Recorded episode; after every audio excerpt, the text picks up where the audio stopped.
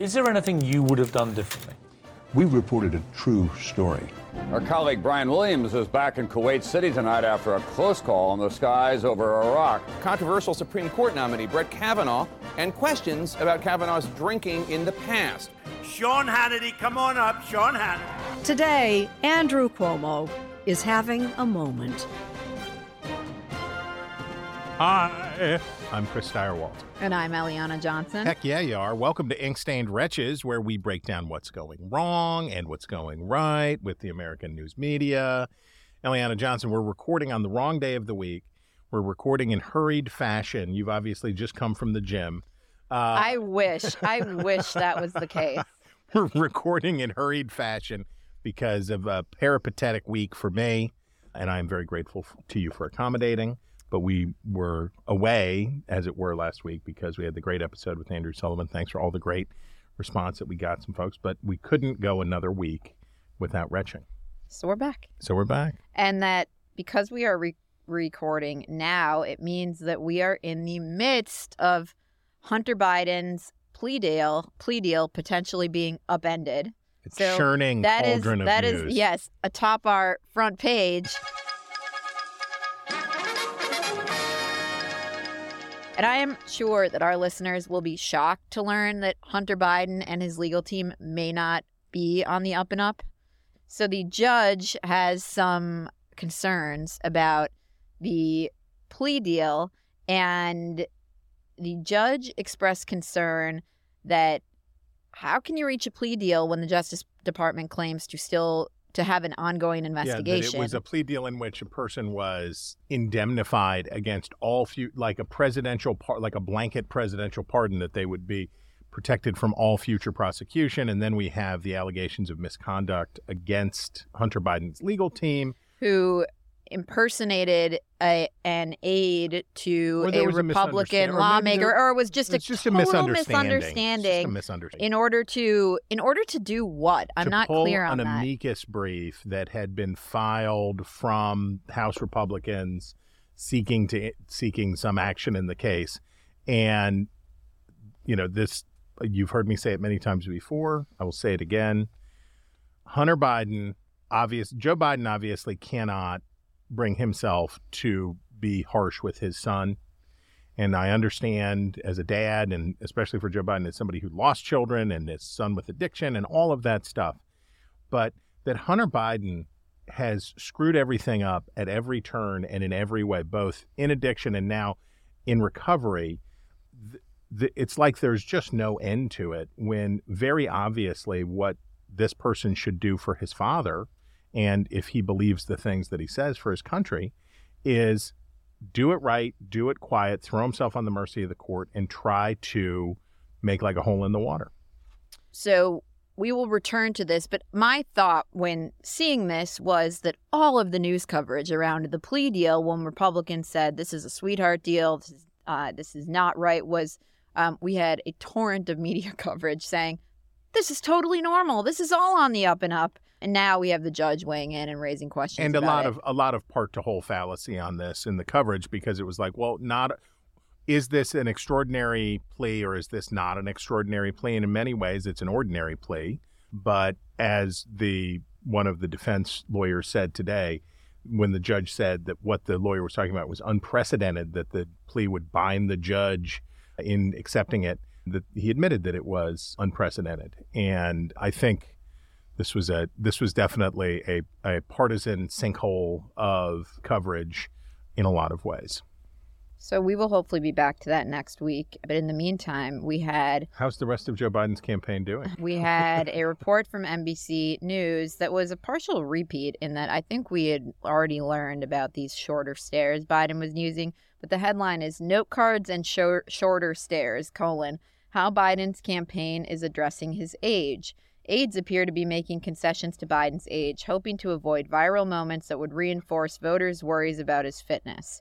And the report centers on the president's use of a smaller 14 step staircase to get onto Air Force One rather than the larger, grander 26 step staircase that has bigger stairs. And this, of course, means 12 fewer steps for him to fall on in my mind, like I'm glad to see the press covering this, and at the same time, it tells us just what we can see with our own eyes that the guy is very old. And when you compare this to coverage that we've seen in recent weeks, that was like how Hollywood wants to turn Joe Biden into an 80 year old leading man. He's the Harrison Ford.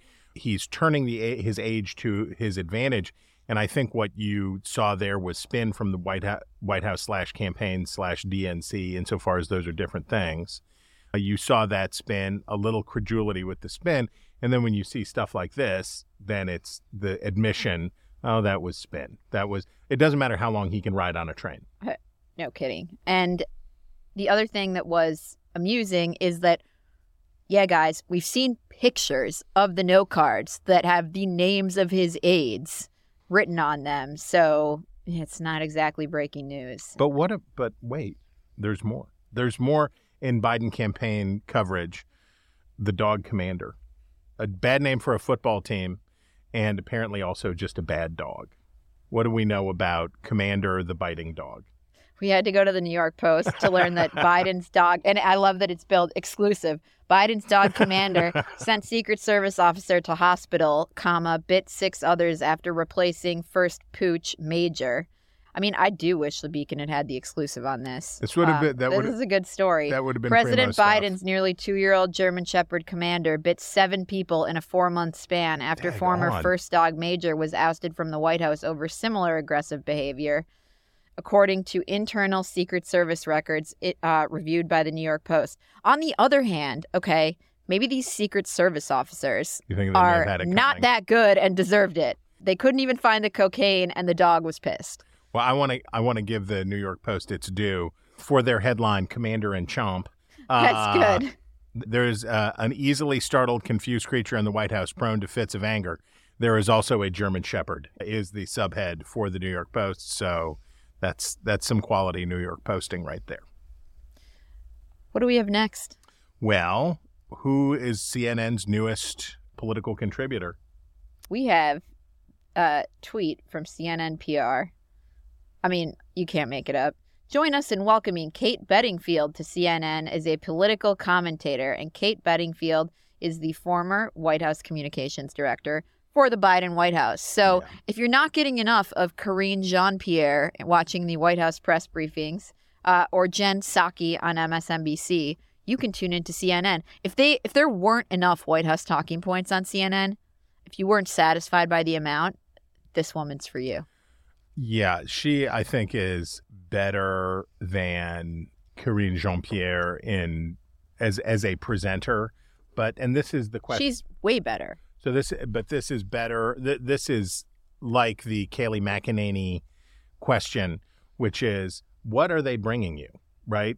Because they're contributors, and they're going to tell you, just as you say, they're going to tell you what the party line is. They're going to tell you what they're supposed to say. I guess with Kayleigh McEnany, after a while, she and Trump parted ways, but for a long time, you're just going to get the it's a I get easier to book in-house person, but you're not going to get anything new. So these are sort of to me dubious hires because they're not adding real analysis. Just boring. Yeah, I think that's a shorter way to say that. Have you heard that Ron DeSantis' campaign is over? It's all over for Ron DeSantis. Meatball no more. Meatball no mas. And the I will say this. We talked here before about there, how there was no way that DeSantis could fulfill expectations because they were way too high, and they they were too high for himself. But the press expectations with DeSantis, and I'm not going to name any names, but with people who even people who I respect and admire in my business were this spring saying, "Look, it's a two-person race. It's Trump and DeSantis. That's the way it is." Da da da da da. Well, Ron DeSantis had another round of cuts uh, this week, but here's here's the deep the deep dive from CNN. Even as the campaign signals financial duress, elsewhere DeSantis continues to spend liberally on expensive accommodations. Campaign finance records show the campaign spent $87,000 to rent the Stein Eriksen Lodge in Park City, Utah, which describes itself as a five star hotel and spa. The campaign hosted about 70 donors and fundraisers there over the weekend. DeSantis also relied heavily on costly private planes to travel the country, campaign finance reports show, a preference that seems to have continued. then it lists a bunch of trips that he took. One leg of the journey lasted 32 minutes, record show, covering a distance of about 100 miles. Another flight was in the air for 40 minutes. Now, look, why do you think the Ron DeSantis campaign spent $87,000 on the Stein Eriksen Lodge in Park City, Utah? Do you think Ron and Casey went to get a getaway? Do you think they were hanging out, taking mineral baths? I don't think so. I think that they were hosting donors to raise a million dollars and that the donors who give you big money want to go to Park City, Utah, and they want to stay someplace nice. You're not going to say, we're really cutting down and we're going to meet you at the Motel 6, bring your own quarters for the vibrating bed. I don't think that's how that goes. I have a few thoughts on all of the DeSantis coverage. The first is just on the merits of it. Like, as with all of these things, the problem is not the campaign manager or that they're spending too much on travel or that there are too many people on the campaign as opposed to the super PAC. The problems are always with the candidate. Right. And what is his message? And who's he listening to and who's he not listening to? The problems right. are always about the candidate. That's right. Number two, I do think all of this coverage, and it is everywhere, it's all basically the same. You read it once, you read it everywhere. Right. And it does show the totally the way that the press like works in a pack and there's this hive mentality. And the third thing that occurred to me was these sorts of like shakeups in campaigns where you lay off a bunch of people and things go poorly and you make changes are like so normal and yet they're treated with this high drama and i didn't really read in any of these stories the like yes but line of you know at the same time john mccain in 2008 laid off you know Right. 80% of his staff and had only two people left working in new hampshire and it's there's there's a chance you know that there's really context lacking in these that like Yes. these things are very normal and that the people who were laid off on his campaign may very well be working for his campaign in six months Right. maybe it is the end but like there's a lot we don't know and there's so much normalcy in in campaigns starting poorly and correcting themselves That is true, and but the, the those who the gods would destroy, they would first make king. So the press, the pack worked in DeSantis to anoint DeSantis, and now is tearing him apart. But he is getting a big assist these days from that same press back. and you know what it's about? The fact that he apparently, I am told, loves slavery, is Oh pro-slavery. He loves slavery. Ron DeSantis apparently is a huge fan of slavery. That's what I've heard. I'm not going to read any further, but that's what it would seem to indicate. Here is the headline from Politico New Florida teaching standards say African Americans receive some, quote, personal benefit from slavery. Florida education officials approved new standards for teaching African American history Wednesday in response to the, quote, scare quote, anti woke policies touted by Governor Ron DeSantis as critics urged the state to rethink the curriculum, claiming that it only presents half the story and half the truth. The new standard, backed unanimously by the State Board of Education, encompasses the controversial 2022 law regulating how race can be taught in Florida schools. Board members and state officials defended the updated curriculum that they say touches on the quote darkest parts of U.S. history against charges from opponents, including that the state's largest teachers union that, ch- that the charges are an attempt to whitewash what students are learning. Kamala Harris, did she go to Florida? I think she may have gone in person to She went. Kamala she gave a speech about this. Um, the Times, I believe, had a story about her redirecting, re- reconfiguring her schedule and ordering her aides to get We've down there to get she down wanted to to, Florida. seize on this We've issue. got to get down to Florida and do it. And I am here to tell you, this is well. For, we'll we'll talk about the facts of the case in a second, but as a matter of politics, this is what Ron DeSantis. Ron DeSantis could not have drawn this up better. This is a this is a godsend at a moment when he needs it. Because if there's one way to unite Republicans, it is to accuse one of them of being a racist. Kamala Harris, I think Kamala Harris is the the politician Republicans hate the most. Send her down to lecture Republicans about being racist. The rally round the DeSantis effect here. I know he's holding a press conference, maybe even today, but he should be leaning way into this. I want to credit Charlie Cooke at National Review and this piece from the Washington Examiner that went to the trouble of pulling out the curriculum and talking about what was in it. And the Examiner editorial includes some other references to this because the the allegation against DeSantis that it tells half the story and that it whitewashes the history of slavery. So here's something from the Library of Congress. It is important to remember, however, that while some enslaved people worked on large cotton plantations, other others worked in types of agriculture, including tobacco, hemp, corn, and livestock. In southern cities, many worked at a variety of skilled trades as well as common laborers. It was not unusual for those working in the cities to put away enough money to buy their freedom. Similar lines the examiner quotes from the National Park Service and from the National Humanities Center. The barking pack, I've got no brief for DeSantis, but the barking pack that ran after this story and treated it as just obviously true that this was bad was the laziest kind of reporting and the that very pack mentality you were talking about. If you go and look at the actual standards, Yeah. it so quickly dispels the notion that this is an attempt to whitewash slavery. And I, I do think this is a testament to Kamala's terrible political skills because this is a terrible issue for her to go and try to campaign on. Well, it, it- unless what it does is help validate the Democratic ticket in the minds of activists. I don't know. There may be some internal, but yes, you're absolutely right that she is bad at the work. She was bad at it when she accused Joe Biden of being racist for uh, being opposed to uh, busing of school children. She is not good at this, and the, it's it's this is a real Lulu. Oh, speaking of racism and Republicans, I wanted to include this. This, as you would say, this is this is one of mine. This is Yes. and, and this is Yes. actually one of mine. Like very clear ownership of items. I want I want to I want to take ownership of this because this piece was such hot garbage in Politico. And I was on vacation when this came across and I had to Oh, this was terrible. I'm I'm co-owner. I, I had to I had to send it in because it was particularly sloppy, cruel. So the the story is it's it's so dumb I hate to even bring attention to it. But a political consultant closely tied to the effort to elect Tim Scott, who I don't know whether you know this, is a black guy, repeatedly used the N word while he was playing a card game with friends, a video obtained by Politico shows. Anton Castaneda is the main advisor to Opportunity Matters Fund, a super PAC that is doing work in early primary sp- states to support Scott's campaign. His firm has gotten paid a lot of money, blah, blah, blah, blah, blah. He's worked for other people, including Will Hurd, or his firm has. The undated video. When the video when was the video recorded? I don't know. It's undated. He's smiling and speaking in rapid fire as he boasts jokingly in as as he boasts and jokingly insults his friends, using the N-word, this, that, and the other thing.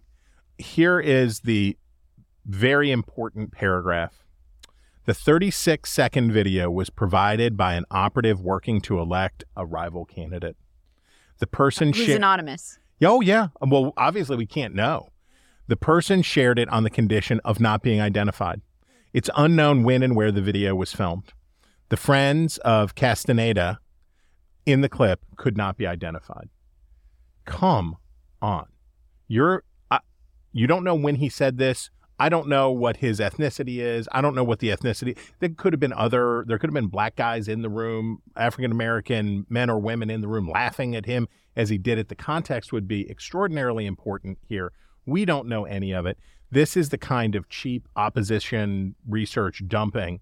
I'm all for Oppo. You got some good Oppo you want to send my way, send it my way. If it's a real story, I'm glad to have it and I will get it out there. If it's a real story and it's good, this is this is below the bottom of the barrel. Chris, we also had an epic fact check from the Washington Post Truly. fact checker Superb. Glenn Kessler. Headline: Tuberville's tales about his father in World War II have false elements. Now, Tommy Tuberville, coach, as he is known, Tuberville. maybe he and Mazie Hirono are neck and neck, maybe for most intellectually stultifying members of the United States Senate. It's a real, it's it's a it's a race to the bottom, and Tommy Tuberville has been engaged in a long struggle with the Department of Defense because he is blockading promotions for flag officers or for I don't I don't want to get my I think uh, it's all military promotions. I think it's it? just one stars. I think it's generals and equivalent. Is it? I think. Okay. i we have two interns in here today. I'm getting a shake of the head, maybe something. I don't know. But he's being a big pain. Generals and admirals. So he's being a big, or whatever the Space Force has, he's being a big pain in the patootie, and he's doing it over a Pentagon policy that that compensates service members who have to go out of state to obtain abortions because the state where they're stationed does not have access to elective abortions. And I don't want to blah blah blah, but this is this is the back the backstory about why Tommy Tuberville is in the news constantly today, and he's been doing a little bit of a media tour. So he went out in his media tour, and he, in order to say, because Alabama is a big military state, both as veterans, but there are also military installations in Alabama, and I'm sure that he does very much not want to be identified as being anti-military. So he's been on a charm offensive, and part of his charm offensive is to talk about. Obviously, I love the military. My father fought to liberate Europe.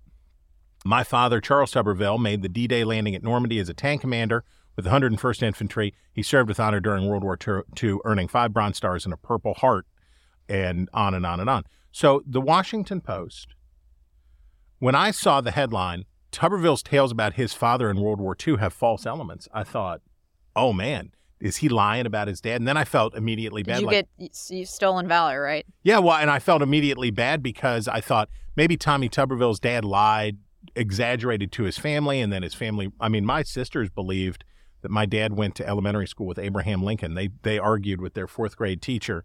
So I thought, oh, maybe this situation, his dad exaggerated these things and he believed him, and now the Washington Post is going to reveal it to be not true. When I tell you this is a giant pile of horse pucky and an enormous waste of effort, there's a lot of ways in which it was a waste of time. But this paragraph that says that it was false that he won five Bronze Stars. The photo snippet confirmed Tuberville earned not Bronze Stars, but rather Bronze Service Stars, which denote that a soldier was physically present during a particularly particular military campaign or engagement. Campaign Service Stars, unlike the Bronze Star, are not individual medals and do not indicate valor in combat. Blah blah blah blah blah. Seriously, again, Glenn Kessler, you took Tommy. The, you can like or dislike whatever Tommy Tuberville is saying, but it is very clear from the Washington Post's own reporting that Tommy Tuberville's dad served valorously uh, in the liberation of France, served valorously in the Battle of the Bulge, did all that stuff. Maybe take a pass on this one. Maybe take a pass. on This this one. reminded me so much of the April 23rd, 2021 Glenn Kessler, Glenn Kessler fact check. Tim Scott often talks about his grandfather and cotton. There's more to that Yeah. tale. Okay. yes. And so Tim Scott saying, My grandfather suffered the indignity of being forced out of school as a third grader to pick cotton and never learned to read or write. Our family went from cotton to Congress in one lifetime. And he digs into the origin stories of politicians, just like he's doing with Tuberville. And and it says, but Scott has acknowledged that his great grandfather, Lawrence Ware, once owned 900 acres in South Carolina. Census records are released 72 years after they're collected. So we dug into South Carolina census records that were available. 1890 census records were lost in a fire to close this gap in Scott's narrative. Our research revealed a more complex story. His grandfather was a substantial landowner, and some enterprising black families purchased property as a way to avoid sharecropping and achieved a measure of independence from white dominated society. So, you know, I, I'm looking through. he owned land. So Ke- Kessler is can be very good and can do a good job, but I'm just I'm I he can. Uh, I'm I'm scrolling through his works, and every single one of them is truth is either truth squatting a Republican or defending a Democrat, and I'm rolling back to. Well, I I get back to May, and there's one that may be a little dubious, but uh, it is you have to you have to he the Washington Post fact checker has hit Biden a few times for Biden's many dishonesties, um, but when you see stuff like chasing Tom, t- nobody Tommy Tuberville does not strike anybody as a person who I want to say this I want to say this for my friends in Alabama in a gentle way. I don't think anybody says that Tommy Tuberville he knows everything he's talking about. He is that's a lead pipe for Tommy Tuberville to be at least this close talking about his own father, leave it alone. Jeez Louise.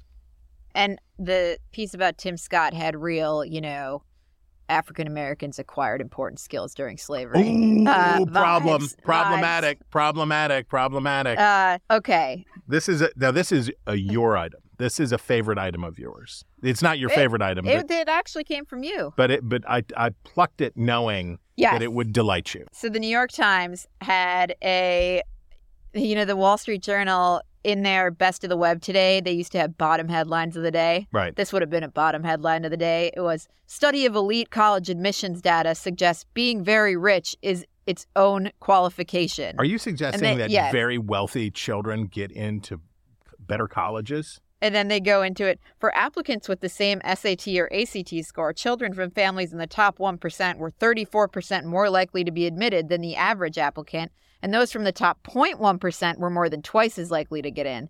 The new data showed that other selective private colleges like Northwestern, NYU, and Notre Dame had a similarly disproportionate share of children from rich families. The one gaping thing that this left out was they did not track whose parents gave money to the schools. Sure. I mean, come on. And the the- what the and other Can you buy your admission? other reporting on this report reporting on this report has done a much better job and in this case I think the Washington Post did a better job. But the focus here from the New York Times on affirmative action for the rich do you know who else gets in at a disproportionately high rate? The poorest applicants. So they have affirmative action or they have preferential treatment for the very poor they have preferential treatment for the very rich. Who takes a beating in a system like that? Middle class people, right? People like you, who, when you got into an elite school, what that tells us is the way that the game is arranged. I don't know if you really know where I came from, Chris. You could be. did you take a private jet to New Haven? did you? Did you fly in on a Actually, PJ and your we- da- and your dad wheeled off suitcases full of money? My dad refused to come with me. I, I had never had never been there when when well no he would have come but but we had the funniest experience. I we'd never been there and I was with my mom and for some reason we were at this Holiday Inn that I don't even know still exists and there in was New Haven. in New Haven. Rough. And there was a mo- some kind of motorcycle convention. There were all these bikers like pulling their coolers into the Holiday Inn, and we were like, "What is I thought this? we'd Is come so to the strange." yes. It was very funny. Uh, yes. So this this was in a you don't say category. Be, having super wealthy parents makes it easier to get into yeah, the, the top 0.1 percent. That's who who would have thunk it? Who would have thunk it? Chris, it's time for the climate files. Oh yeah. Uh, do you feel the crisis coming? I loved this story from the New York Times about the headline was in Florida, swimmers brave an ocean that feels like steamy syrup. Sign me up. And the only people who appeared to be bothered by this phenomenon were the reporters. So they went out there and they write that, the water temperature near Key Biscayne had already passed 89 degrees one morning Ooh, this week. that is hot. And though the ocean off South Florida was slightly cooler than the recent record highs, it remained phenomenally hot. And and the beachgoers tell the reporter, I like it warm, shrugged Nikki Candela, 20, a Miami native, moments after a powerful siren warned of approaching lightning. Few of the heat dazed people on the largely empty beach paid it any mind. And another one tells the reporter, This is my idea of paradise. But don't you know that the Gulf Stream is just years away from collapsing? It was amazing. All right, but this one, I gotta say, is pure madness. The next, this next item, and I think this may have been from Colin. I don't know, but this is pure madness. Five ways to sleep better during a heat wave without blasting the AC. Now, I'm here to tell you, if I could air condition, if I could have a separate air conditioner in my under my covers, I would probably do that. The idea of sleeping in a warm room, if it can be avoided, is just untenable. Are you a warm sleeper? Or Oh, I want it to be like the Okay. Arctic. Okay. Let's be let's be honest here, but here's what they recommend. Keep your space cool, which I always do. Keep your with the AC. keep your blinds or shades closed during the day, increase airflow. If you don't want to or can't open your windows, leave your bedroom door open. That way you profit a little bit from the cooler air in the rest of the house. Practice good sleep habits on hot nights when it might be difficult to achieve the ideal temperature for sleeping. Experts recommend focusing on doing other things to promote sleep, such as creating a dark and quiet environment, preparing for bed by unplugging from screens and winding. So, what they want you to do is sit in a hot, dark room and lay there until Morpheus finally comes to release you from your misery. I'm I'm not I'm not here for it. I am not here for that. I like it's so cold Yeah. And when I sleep. I'm um, this is n- this isn't to say that people don't have legitimate concerns about these things and all of that stuff, but let people have the air conditioning when they sleep. It's really really hot and it's gross and I don't want people to be cranky from not getting enough sleep. All right, you're up with this beer thing. Well, this is definitely one. this is one of the boys on this one. I don't know. Yeah, okay, that's Nate Moore. Would you drink wastewater? No. What if it was beer? Still no. Th- This is One Water Brew, the product of a partnership between a wastewater. And does that mean like sewer water, like human waste? Cool. Partnership between a wastewater technology startup and a Bay Area craft brewery is made with treated shower and laundry water collected from a luxury high rise apartment building in San Francisco. And it's not the only beer of its kind. As water sources, particularly in the Western United States, dry up from overuse, drought, and climate change, supporters of direct potable reuse, the use of treated wastewater in the drinking supply, are pitching in as part of the solution. Increasingly, they are turning to beer as a way of getting people beyond the ick factor that has been a hurdle to broader acceptance. If people are reluctant to drink recycled wastewater, the thinking goes, perhaps they could be enticed if it were served in the foam of a frosty cold one. Are you in? I'm not enticed. You're not in? Of course, given what the terrible beers that are being very often consumed and served in this great nation of ours, I guess one that tastes like lavender shower water maybe wouldn't be so bad. I wanted to call attention to this profile by Karen Heller in the Washington Post of Interior Secretary Deb Haaland. And the headline was enough for me to include it. And I'm going to write this headline about you. When I'll write a piece about you, and I'll say the same thing of you. It's it is Interior Ooh, I Secretary can't wait. Interior Secretary Deb Haaland's charged mission of healing. She's on a mission of healing, and it's charged. Take it from the Washington Post. The first Native person to serve as cabinet secretary, she leads a department that once oversaw the removal of indigenous people from their land. And you're like, well, this must be, you know, this is going to be this journey. But you know what you hear a lot about? As a member of the Green New Deal who pledged not to take money from fossil fuel companies, how does Haaland reconcile her beliefs working for a more moderate president? How does she reconcile those positions with How the does she? How does she do it? How does she do it? Well, you'll be surprised that in this very flattering profile, it is revealed that she does.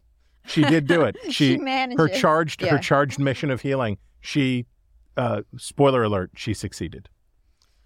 We debated whether to discuss this story, Yes. and we decided to do so. We we're, we think that Um, you're this- mature enough, This listeners. four thousand word, error riddled variety story about the battle for CNN. The headline is Inside the Battle for CNN Jeff Zucker, David Zaslav, Chris Licht, and 18 months of crazy backstabbing. And do, do, do, do, do. Um, I wanted to pull up because I took screenshots of this, of some of the ridiculous parts. the the premise of the piece is that Zucker is trying to that he's been trying to buy it. Yeah. There's a lot of stuff in here that I believe to be false. yes However, I thought the piece was interesting in that it contains a lot of information that it is my understanding Chris Licht, the also former CEO of CNN, has been trying to get out there. And I took a screenshot of I want to pull it up of a part that jumped out at me as, you know, things that I'd heard. The- These are things he wants out there. My understanding was that Licht did want it to be known that Zucker was going around floating this and that he felt Zucker was messing with him from the wings. But this was incredibly sloppy and poorly executed. and she let Licht go after Tim Alberta, whose lengthy profile of Licht was part of his undoing. And Alberta has confronted her on Twitter or ex Twitter, or doesn't it seem dirty? Well, The new name of Twitter, just as an aside, do you find this to seem what What's dirty the and new name of Twitter? Now it's called X. You're really you're. I don't care about Twitter at all. You're, So you're you're not kidding when you say no, I that you don't care. that you're not engaged on Twitter. I like that. But anyway, he said on Twitter he rebuts her points. Many people have come, and Alberta is a very a scrupulous reporter who with a really good track record. So my takeaway on this, all right. yeah, yeah, It is a very long story, but I thought it was interesting in that I think this is much of what of Chris Licht's pullback pushback to the narrative about Chris Licht, and it was sloppily executed as much of what Licht has done has been sloppily executed. ham fit. But if you want to know, there are these dueling narratives, like the Zucker narrative, which was put out much through Puck, and that comes through in this piece. Dylan Byers was clearly talking to a lot of people at CNN who were disgruntled, talking to Jeff Zucker a lot. This woman clearly talked to Camp Licht and got their story. And so I think a lot of his Licht's frustrations are represented in this piece. And for those who are interested in that, it's like a good case study in how these sorts of dark arts are That's right. play out, And anon and but and, sloppy. and what and what anonymous sourcing can what what what would we say promiscuous anonymity in stories where it can take you on the facts. Do you like country music? I love country music, and I have actually been following this stuff. Like the Tracy Chapman Luke Luke Combs thing, which we have down below, is so ridiculous. Well, and give them the give them the right. give them the, the the the premise. The national story, the big national story, has been what?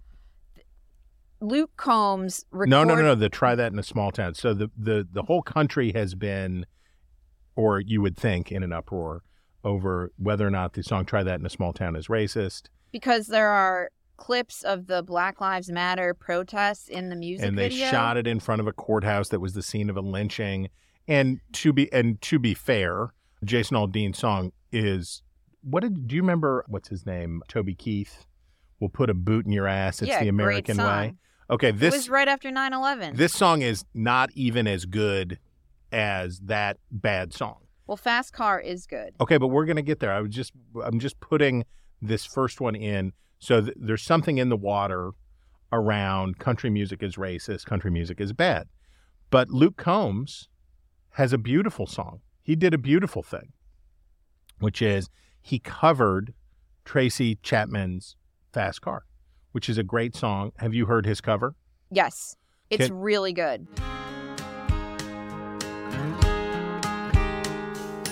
You got a fast car, and I want to take it to anywhere. Maybe we make a deal.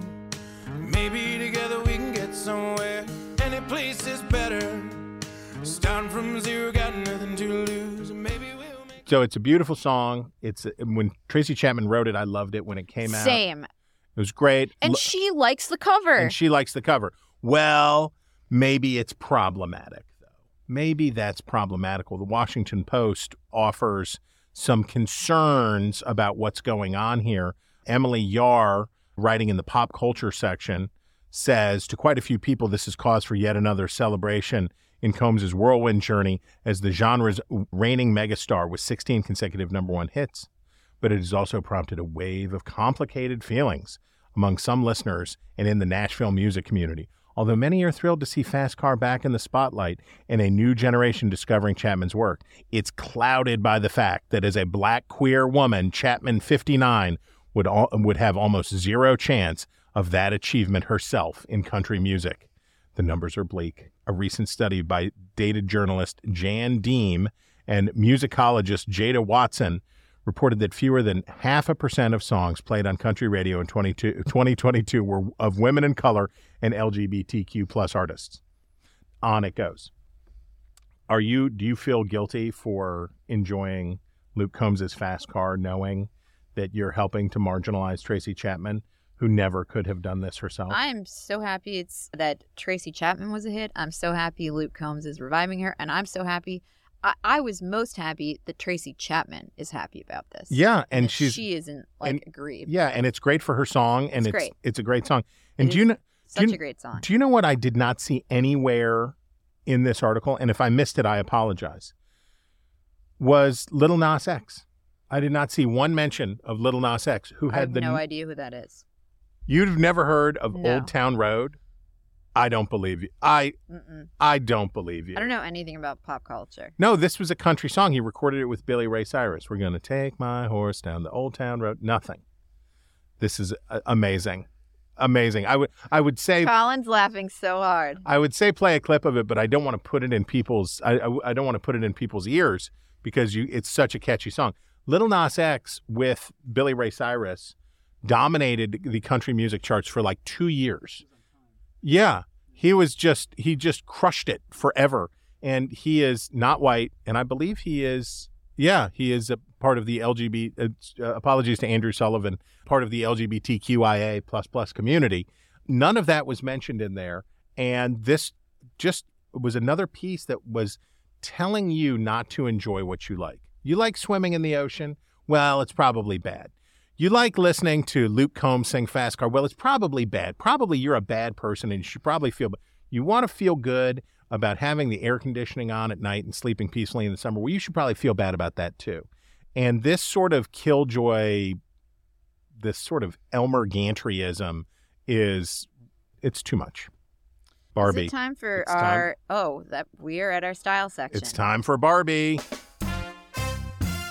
I have to say the following. Say anything you want. I wish that I had anything to say about Barbie, but I'm really just excited to see Oppenheimer. Are you really? Uh, yeah, I, I don't care about. I feel like it's probably long. Is it good? I don't know. I don't care about Barbie. Seems long. Seems like I'm not gonna. Seems like Daddy Rat's not gonna make it through three hours in the theater. Seems like I'll be snoozing. Like one time, my son, we my youngest man child, we were going to see one of the Star Wars movies, and he said, "Dad, don't fall asleep right away. The beginning's really good." But we were in the comfortable chairs over at at Fairlington, the Shirlington. I wasn't going to stay awake anyway. Caitlin Flanagan, who I nominate to be the patron saint of this segment, said on Twitter that uh, the New York Times has posted at least three new Barbie articles in the last six hours. This is service journalism at its finest. Life has changed irrevocably since the premiere, and the Times has met the moment. Pulitzer. And the amount of Barbie coverage has been, and I, I understand because there are so few massive pop culture moments that that transcend different demographic groups that you can get people to pay attention to for more than five minutes. I understand. But holy cannoli, here's the Atlantic headline What's the matter with Barbie? Yeesh. Let's see. Remove stereotypical Barbie from Barbie Land and plonk her into Los Angeles, and she's just another woman struggling to find meaning in a world that's inherently hostile to her very presence. Is that your experience? That the world is inherent because you're a woman, that the world is inherently hostile to your very presence? Maybe. I don't I mean, I don't want to be insensitive here if the, if if if there's something that I'm missing, but this, This, seems is why I just can't. It, I just can't hold this coverage. Can't hold my attention. Well, here's Jessica Bennett from for the New York Times. I saw Barbie with Susan Faludi, which is just a fun day.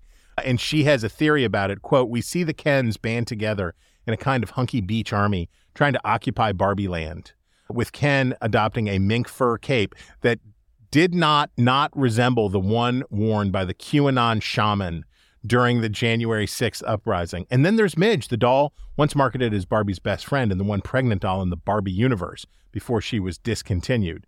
Midge and her bumper in the film, too, repeatedly, a ghost that the fictional Mattel executives and everyone else just wish would go away. She's there for laughs, but squint hard enough, Miss Faludi, Faludi continued, and you could also see her as, quote, the specter of Dobbs. Have we ever thought that it is a blockbuster movie meant have I ever shared with you my theory of the pumpkin spice latte? No.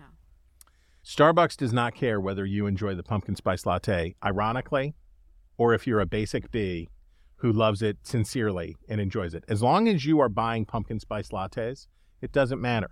And the good people at Mattel and the people at whatever studio and Greta Gerwig don't care whether you go to the Barbie movie and love it because you love Barbie or if you go it go with Susan Faludi and then talk about how the the ghost of Dobbs and how Ken is really the QAnon shaman. They don't care as long as you buy the ticket and then go buy the doll. You know what I do care about though? What do you care about? Is Allbirds. Okay. And our next item is how Allbirds lost its way. Quality complaints and intractable holes have dogged the hot shoe company, which rolled out an assortment of new products but found environment environmental sustainability a tough sell. Yeah, it's just like the New York Times reporters who were on the beach asking people how horrible it was and that was a tough sell. No, I think how Allbirds lost its way is that they're ugly. Yeah, they're very ugly.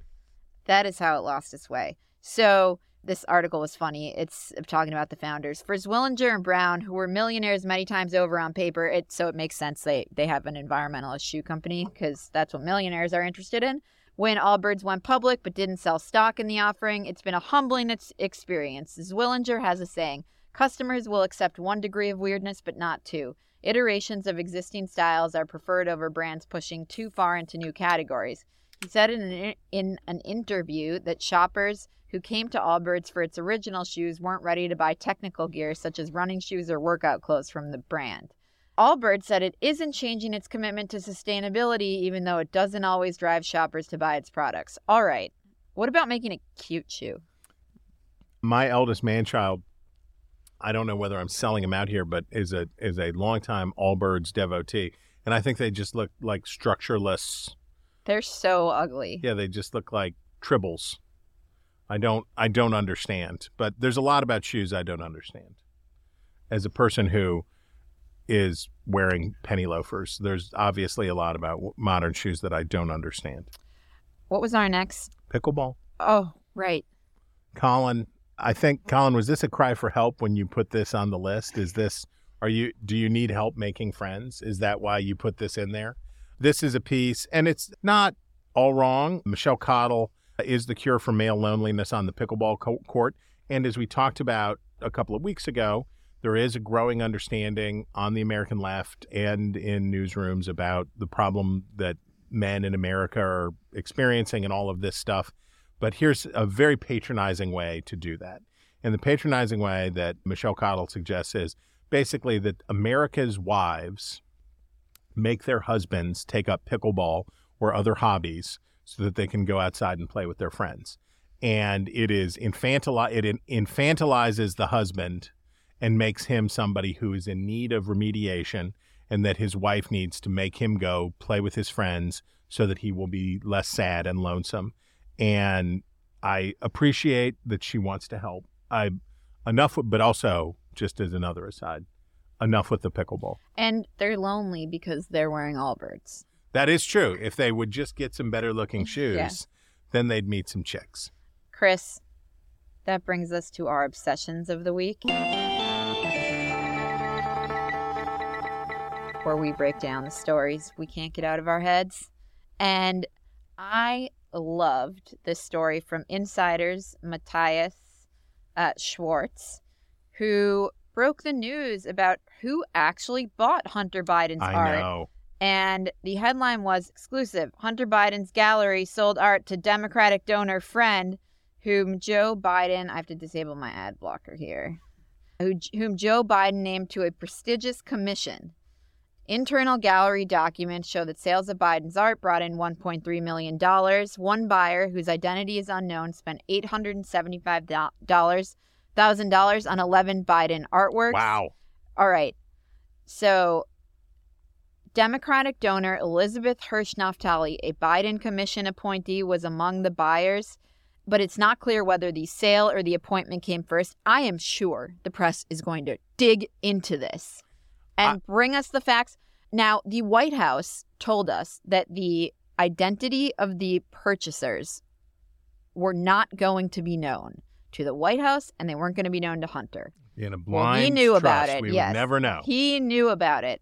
And I was so amused by Politico Playbook's report on this yes. because so the White House lied to them. Yes. And Hunter Biden's people lied to them. Yes. And so they write the story reports that Hunter knew about the the purchase, which is certain to fuel Republican cries of inappropriate Biden family behavior and raise questions about the White House's past insistence that Hunter's art buyers were walled off from his father.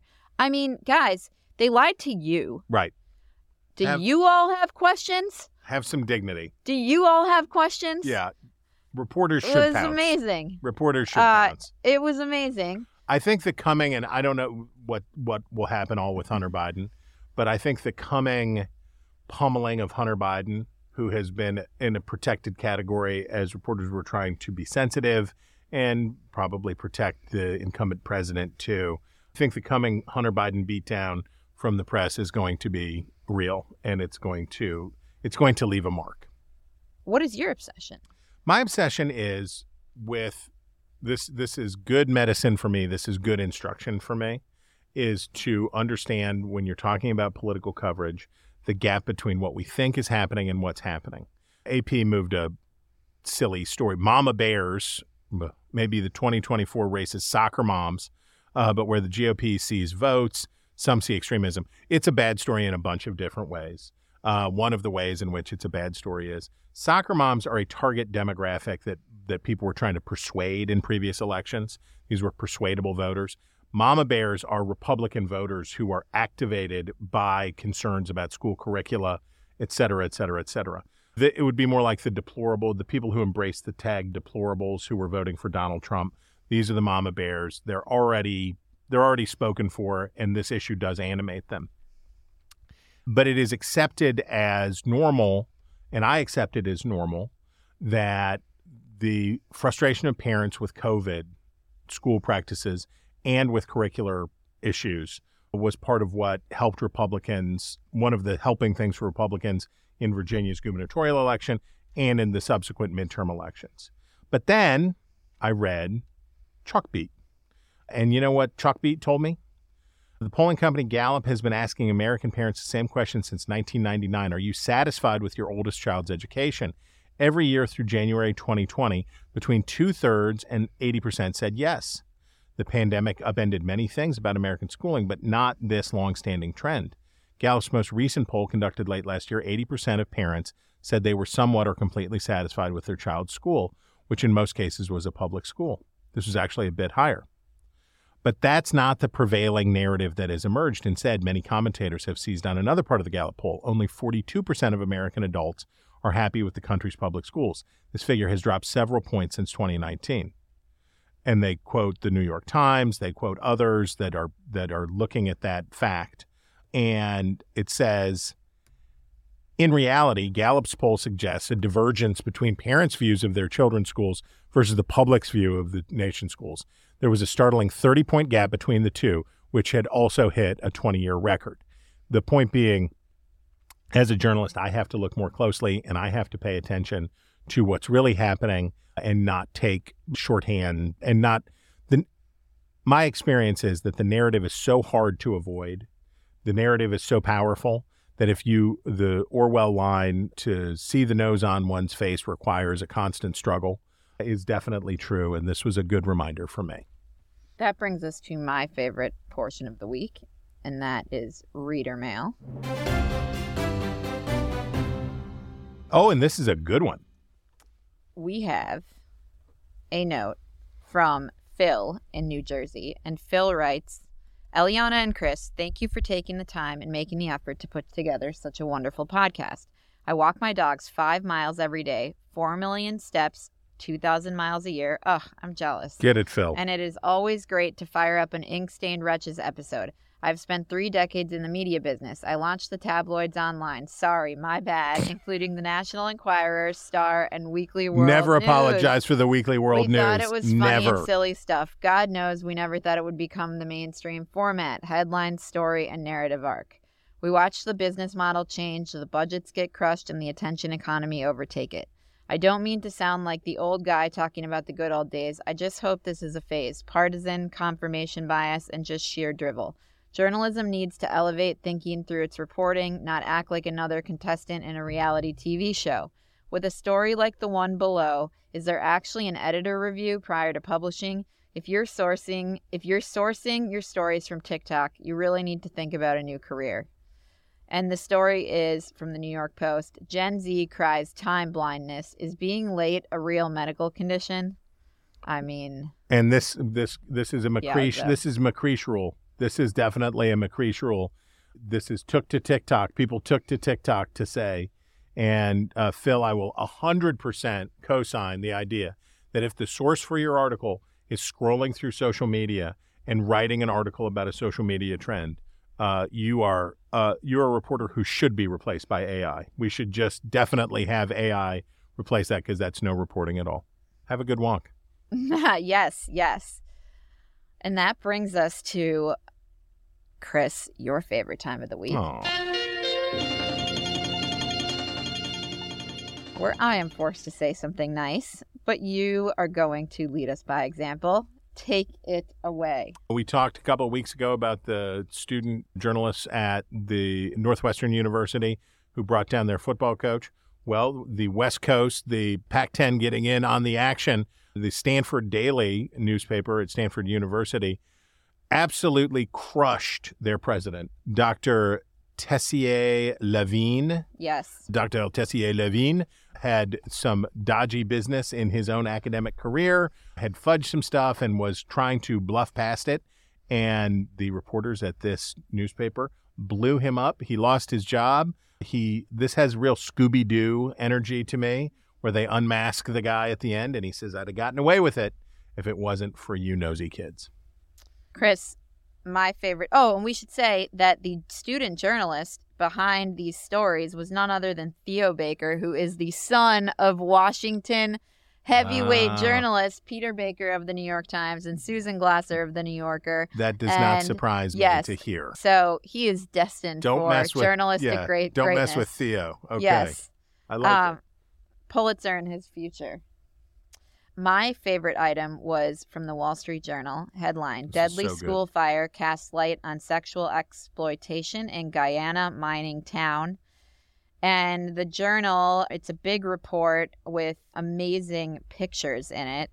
And the journal reports the deaths of 19 girls aged 12 to 17, as well as the five year old son of a dorm caretaker, spotlight the continuing challenges of education and child protection in hamlets near the informal mines that pockmark the country's rugged hinterland, said the United Nations officials and youth advocacy groups. Gold made up about 9% of Guyana's economic output in 2021, and businessmen from the mining sector have long been major political contributors, according to former and current government officials. It's real reporting. It's really well reported, and it speaks to how great it is that the journal continues to make a priority out of covering South America, having top tier coverage. This is this this is there's a lot of cheaply sentimental, heart wringing kind of look at these poor people journalism that goes on. This is really good. This is really well done, and and I don't know how to pronounce it correctly, and I'm sorry. Kejal Vyas, I think is the how it's pronounced, took their own photographs. It's really, really good. And that is all the time we have left for the news about the news. If you have a story that you want us to talk about, email us at wretches at nebulouspodcasts.com and sign up for our newsletter at nebulouspodcasts.com. Do that. And don't forget to leave a five star review Heck yeah. on Six. Apple or wherever you get your podcasts.